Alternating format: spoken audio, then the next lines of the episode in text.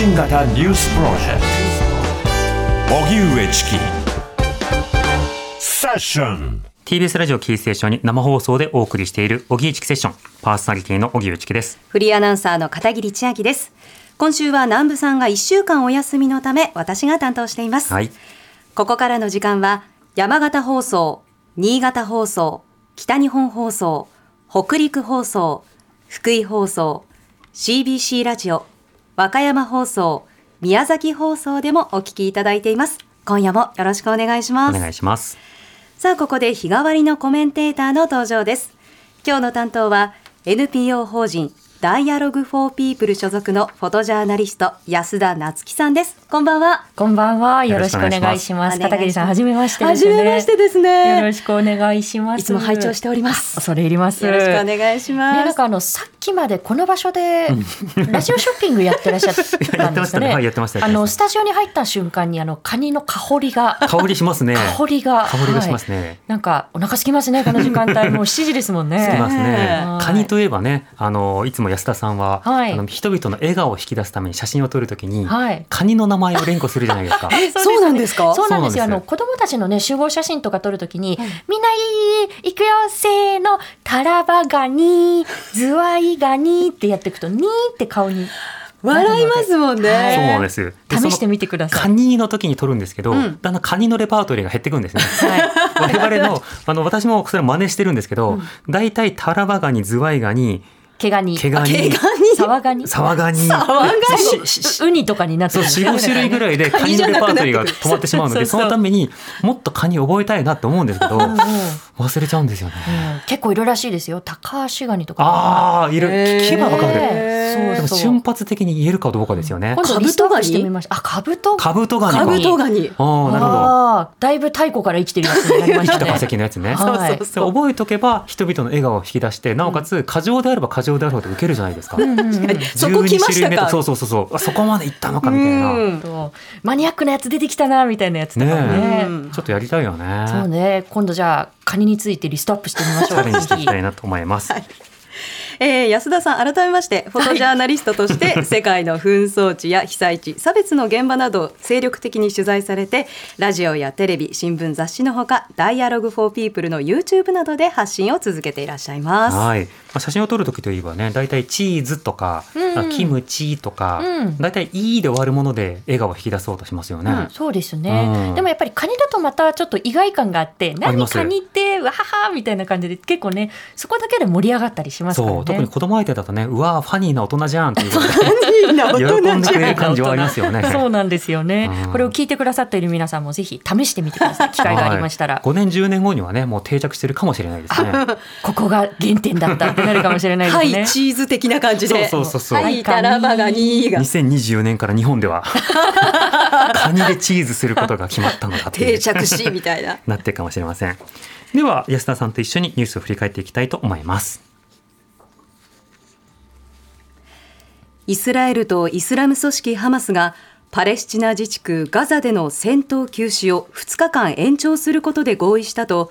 仲介役のカタール政府が発表しました。またイスラエル軍はイスラム組織ハマスに拘束されていた人質のうち3歳の子供を含む11人が解放されたと明らかにしました。国会では昨日に引き続き参議院で予算委員会が開かれました。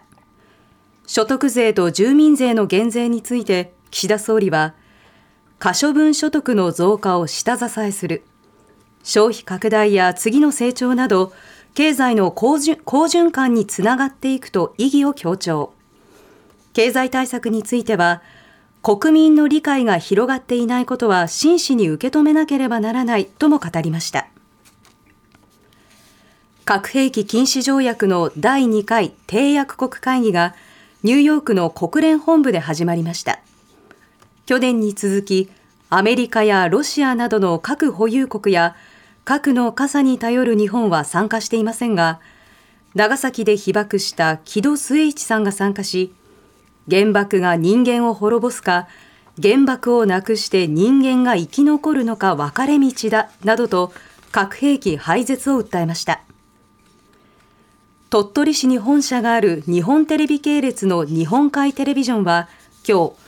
元経営戦略局の男性局長が24時間テレビの寄付金や会社の資金合わせておよそ1118万円を着服していたと発表しました。日本海テレビジョンによりますと2014年以降の10年間にわたって着服していて男性局長を昨日付で懲戒解雇とし今日鳥取警察署に被害届を提出しています。予期せぬ妊娠を防ぐための緊急避妊薬アフターピルについて医師の処方箋なしで適正に販売できるかを調査するため今日から全国145の薬局で試験的な販売が始まりました。ただ調査研究として実施されるため販売店は限られ研究への参加に同意する16歳以上が購入可能で18歳未満は保護者の同伴と同意が必要となります。文部科学省が今日発表した昨年度の学校保健統計調査によりますと裸眼での視力が1.0未満の割合は小学生で37.88%中学生で61.23%高校生で71.56%とともに過去最多となりました。視力の低下が深刻で文部科学省はスマートフォンやデジタル端末を使う時間が増えたためと分析しています。さてフォトジャーナリストの安田なつきさん気になったニュースはどうでしょうか？はい、ちょっと気になるニュースだらけなんですけれども、はい、あの一言だけこのあの緊急避妊薬のことについてあの触れておきますと、うん、あの先ほどニュースであの片桐さんがお伝えくださった通り、はい、まあ16歳以上18歳未満の方々はまあ保護者のご同意が必要だったりですとか、うん、あとやっぱり販売価格ですよね。あの、はい、9000円から7000円程度ということで。まあ、例えばその保護者にこう相談ができないようなこう状況に置かれているこう未成年だったりですとか、うん、あるいはその経済的にこう厳しい状況に置かれている人たちがこれ72時間以内にこう服用するのはやっぱりハードルが高いよねということは言っておかなければならないことかなと思います、ね、そうですね。やっぱ無料でどこでも手に入る、これがやはり理想だなと思います、ね、そうですね。あのチキさんがフランスとで見てきたこととは本当にこうかけ離れているところかなと思うんですが、う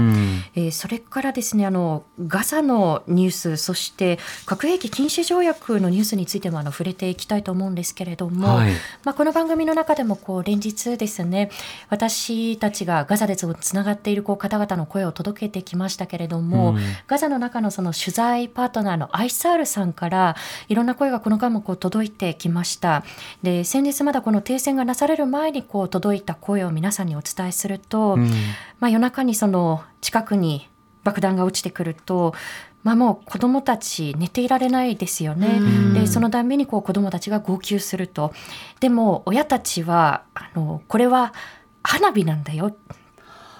パーティーなんだよっていうふうに言って、えー、落ち着かせようとしていてその姿を見るのもまた辛いんだということをあのアイサールさんがこう届けてくださったんですよね。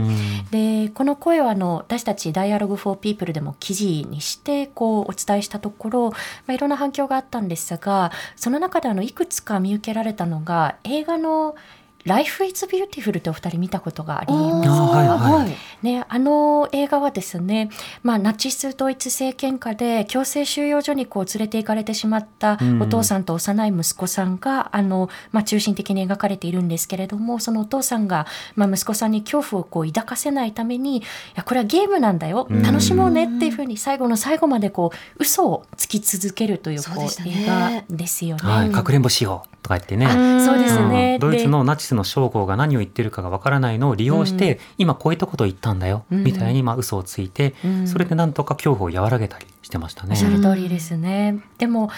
あの映画というのはそのホロコーストというあってはならない史実をベースにしたストーリー自体はこうフィクションなんですよね。でも、アイサルさんがこう伝えてくれたのは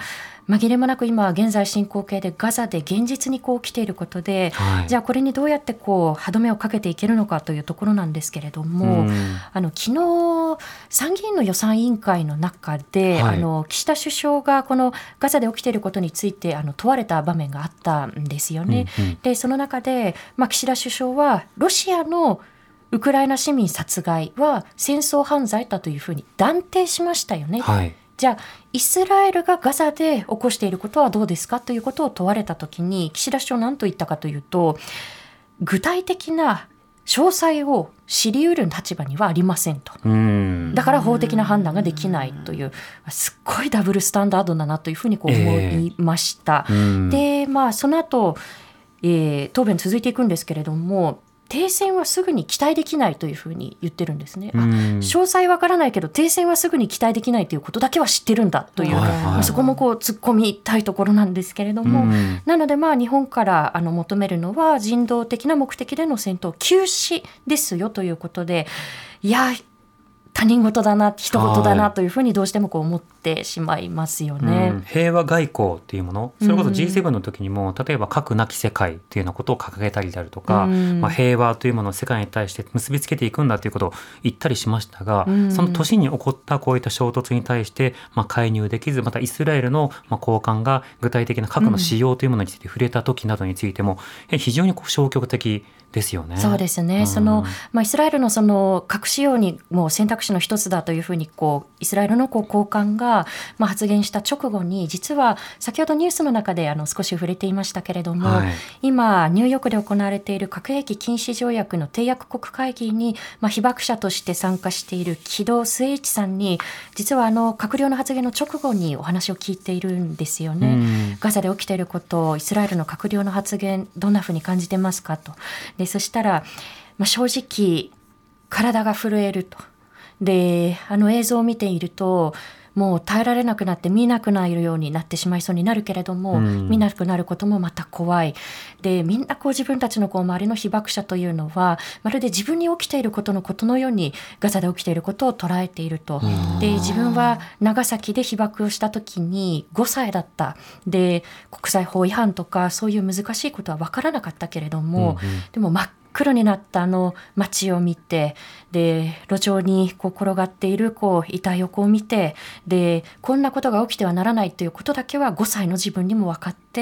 うんうんでその思いは今も変わっていないということで、まあ、実際にその核兵器禁止条約が行われているニューヨークまで赴いてで木戸さん声を届けているわけですよね。はいじゃあ核なき世界はライフワークですというふうにこう掲げていた岸田首相および日本政府何してるんですかっていうところですよね。うんでああいった発言がイスラエルの閣僚からこう飛び出してきた時こそやめろという声を日本から届けていかなければならないですし、うんでこうした危機が高まっている時だからこそ会議の場でどんな議論が行われているのかその中で日本が何ができるのかということを場に赴いて日本から主体的に行っていくという必要性がやはりありますよね。そうですね。個人的には例えば核について日本だからこそ言えることというのはあるでしょうし、あると思ってますし、まあ、例えばそのアウシュビッツ博物館とかあるいはユダヤ系団体とかそのいろんな関係団体がとりあえずイスラエルに対して連帯を示すのではなくジェノサイドはやめようというその一線を確保するということこうしたことを発信することのできるプレイヤーつまり当事者性と正当性があるようなプレイヤーっていうのがこうん。の社会にはいるので、うん。そうした発信力を使った上での、まあ、線の引き方というものを本来は期待したいところだなというふうに思います。この後は安田さんに今一番気になっているトピックスを伺うフロントラインセッションです。荻上チキここからはフロントラインセッション。日替わりコメンテーターに今一番気になるトピックについてお話しいただきます。今日はフォトジャーナリストの安田夏樹さんです。よろしくお願いします。お願いしますさて安田さん今日はどんなテーマでしょうか？はい、そうですね。今日は韓国の民主化運動、とりわけ光の州と書いて日本では光州と呼ばれますが、うん韓国では漢樹という。その町で起きた民主化運動ととりわけその中でも女性たちの役割についてお話をしていきたいと思うんですけれども、はい、取材行かれてましたよね。あ。そうですね。あの、うん。今年の7月にあのチキさんと一緒にあの軍事境界線のあの近くまで取材に行き、はい。で私たちはその後にこのまあ甲州市内をこう目指して取材に行ったんですけれどうん、も、私月曜だからラジオなんでっていうことで日本に戻ってきてで安田さんたちはそのまま韓国で取材を続けた、うん。それがはい。広州クアンジュだったんですね。そうですね本当はね一緒に行きたかったんですけれどもあの公衆事件というふうにこう呼ばれているもの、まあ、の韓国ではこの1980年の5月の5月18日という日にちをとって5.18民主化運動というふうに呼ばれているんですけれども、うん、まあ、当時その強力なこう軍事独裁政権のこう下でで民主化を求めるこう人々がそこで激しい軍の弾圧を受けてしまったというこう事件ですね。うん、でこのセッションでも映画タクシー運転手、うん、約束は海を越えてという映画確かご紹介されてたことがありましたよね。そうですね。その時に公衆事件とは何だったのか取り上げたという経緯がありましたね。うん、ただあのあの映画はですね、あのソンガンホさんが主演されて、はい、あのまあとてもあの大切なメッセージが込められていた映画だと思うんですけれども、うん、どうでしょうその映画ご覧になって甲州市内でのシーンの中で女性たちの姿ってってチキさん思い浮かびますか？あの学生たちがその戦ってて、うん、それをかくまうシーンで女性が出てくるっていうのはあったんですけれども、うんうん、学生たちの中ではやっぱり男性リーダーみたいなものが目立ったりそれがこうなくなりそうだとかリンチ受けてるとか、うんうん、そういうシーンが多かったですよね。そうですね。やっぱりあの映画を見ているとその、まあ、チキさんがおっしゃったように誰かをかくまうとか、うん、あとは、まあ、おにぎりをこう配っているこう女性、はい、若い女性が出てきたりとか割とその女性のこう描き方が補助的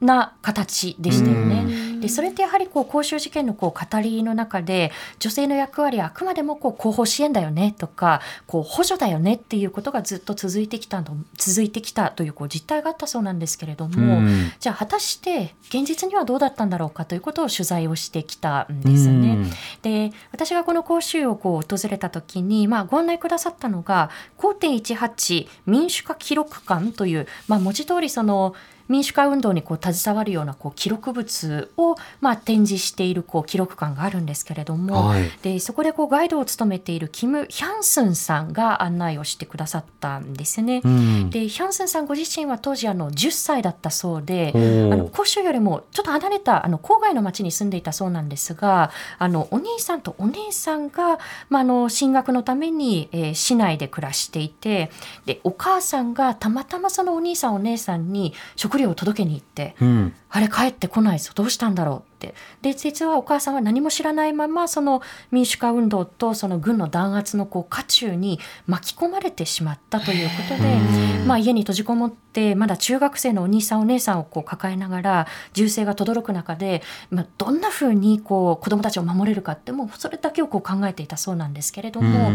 でお母様は民主化運動とは何かということを詳しく知っていたわけではないけれども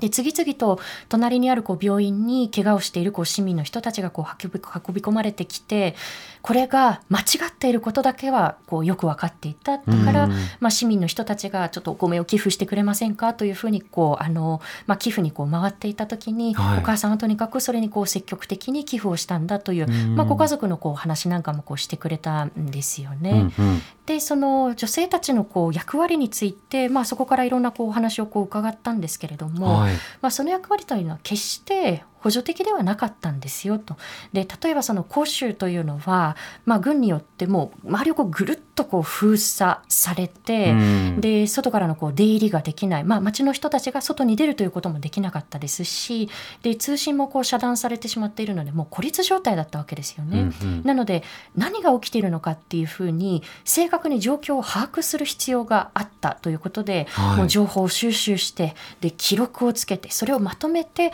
で次に自分たちがどういう行動を起こそうと起こすべきなのかっていうことをとにかく整理するような役割を積極的に担っていったと。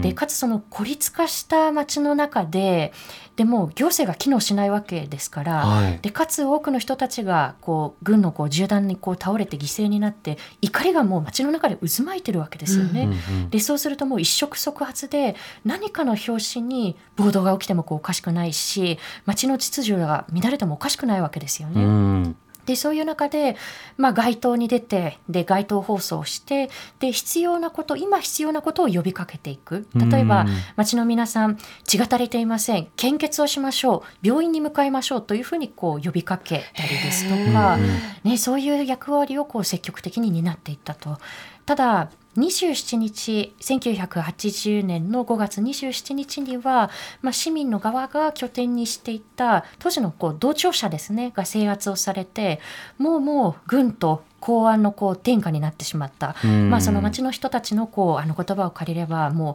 死の年になってしまったというふうにこうおっしゃる方もいたんですけれども、うんうん、でもその中で白いチマチョゴリを着てで拘束された自分たちの家族を返せというふうにもう路上に繰り出して抗議の声を上げて何度こう軍や警察にこう拘束されてももう一回こう解放されたらまた路上に戻っていくということを繰り返していった女性たちがいたということを、まあ、ヒャンシュンさんが、まあ、とつとつとこう語ってくださったんですよね、路上抵抗運動の担い手であったわけですか。おっしゃる通りですね。ただやはり、まあ、あのこれも強調してあのおっしゃっていたところなんですけれども、はい、それでもやっぱり女性たちのこう、まあ、役割が補助的広報的というふうにこう見られていたのは、まあ、こういうふうにこう市民の権利がこう獲得されているこう歴史の中で結局女性たちは対等な市民として、まあ、社会のこう、まあ、様々なこう構造的な問題の中で扱われていたかったその表れではないかということはこうおっしゃっていたんですよね。まあ、今ちょっとネット上でも少し話題になっているこう家父長制であったりですとか、はい、まあ、男性中心主義的なこう価値観だったりですとか、まあ、そういう中で女性たちは正確に情報を把握した上で主体的な存在だったんだけれどもでもあくまで脇に追いやられてきたということが、まあ、指摘をされてっていたんですよね。でその脇に追いやられるなかったことにされるということでやはりこう上げられない声というものがこうあるわけですよね。はい、でそのうちの一つが、まあ、この公衆民主化運動あるいはその、まあ、警察にこう拘束をされたり、まあ、拷問を受けたりという中で起きてきた性暴力の問題でした。でこれ2018年、うんまあ、この公衆民主化運動からもう40年近く経ってからようやく、まあ、17件の性暴力の事件について、えー、韓国政府が正式に謝罪するということに至ったんですけれども、はい、まあ、被害者の中にはまあ10代の子あの女性がいたりですとか、まあ、妊娠中の女性がいたりということがそこでこう明らかになってきているんですけれどもあくまでまだ17件なんですよね。それはあの軍であるとか、はい、公安などが加害者ということなんですか？そうですね。そのまあ捕まった先だったりですとか、まあその拷問のこう過程でということになりますね。で、やはりこうまあ町のこう民主化運動にこう携わった方々にこうお話を聞いても自分のもとにこっそりと実はあの時ねって軍にこう連行されていった後にこういう性暴力にあってでも自分は決して人には言えないということで結局公に語らないまんま亡くなっていった人たちが何人もいたということを、まあ、語ってくださる方がいたりですとかあるいはそのまあ、その軍からこう解放されたこう女性たちが、まあ、その後結婚したりすると何かその夫からこう虐げられるようなことがあった時にそれが口実にされてしまう。お前は例えば、まあ、今からちょっとあの性暴力に関わるようなこう発言をしますけれどもあの軍に捕まっていたんだろう。じゃあ何かしらこう性的な住人を受けているんじゃないか。ということでそれを責めるような形で、まあ、家庭内で言われてしまった女性たちがいたり。ということはあの、まあ、女性運動にこう関わる方々もこう指摘をされていましたね。なるほど。主体性がこう不可視化されるつまり見えないことにされると、被害の語りすらもその手放さざるを得ないような状況になりがちだということになるわけですか？そうですね、なのでまあこれはあくまでもこう今あの、まあ、表に出てでまあ正式な謝罪のこう対象になったものというのは本当にこう氷山の一角だというふうにこの構造的な問題からはこう考えられると思うんですよね。であのこの5.18民主化運動にこう詳しいチョンナム大学のキム・ヒソンさんという、まあ、この広州民主化運動について研究されているあの教授の方にもですねこの時、はい、あのインタビューをさせてもらっているんですけれどもこう和解だったり謝罪についてあのヒソンさんがおっしゃっていたことでとてもこう大切なことだなというふうに思うことがあったんですけれども、うん、まあ、その例えばこう形式的な謝罪というのはより被害者を深く傷つけるでしょうでなおかつその謝罪というのは真実に基づいたものでなければならないと。でこのことこの5.18民主化運動にこう関しては誰があの大規模な発砲命令を出したのかということがいまだに判然としていなくてでその、まあ、最高責任者だったはずのチョン・ドファン氏はもう亡くなっているわけですよね。でその真相がなかなかこう究明されていかないという中で形式的な謝罪というのはむしろこう被害者の尊厳を傷つけるんだと。でそのまあ、それもこう含めてじゃあその謝罪をこう受け入れるのか受け入れないのか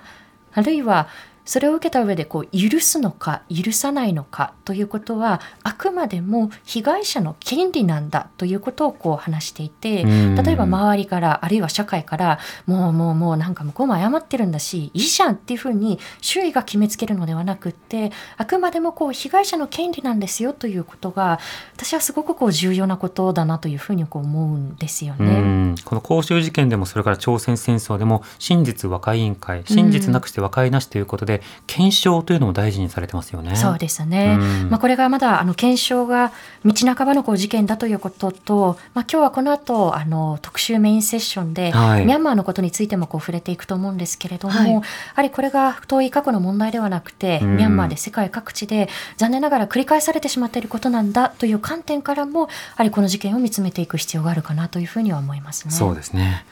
安田さんありがとうございました。ありがとうございました。さて、明日ですが、HBC 北海道放送熊ここ編集部の生島直記者がこの時間を担当します。お知らせに続いては、慈恵学園コムグループプレゼンツ、あなたの夢は何ですか？をお送りします。荻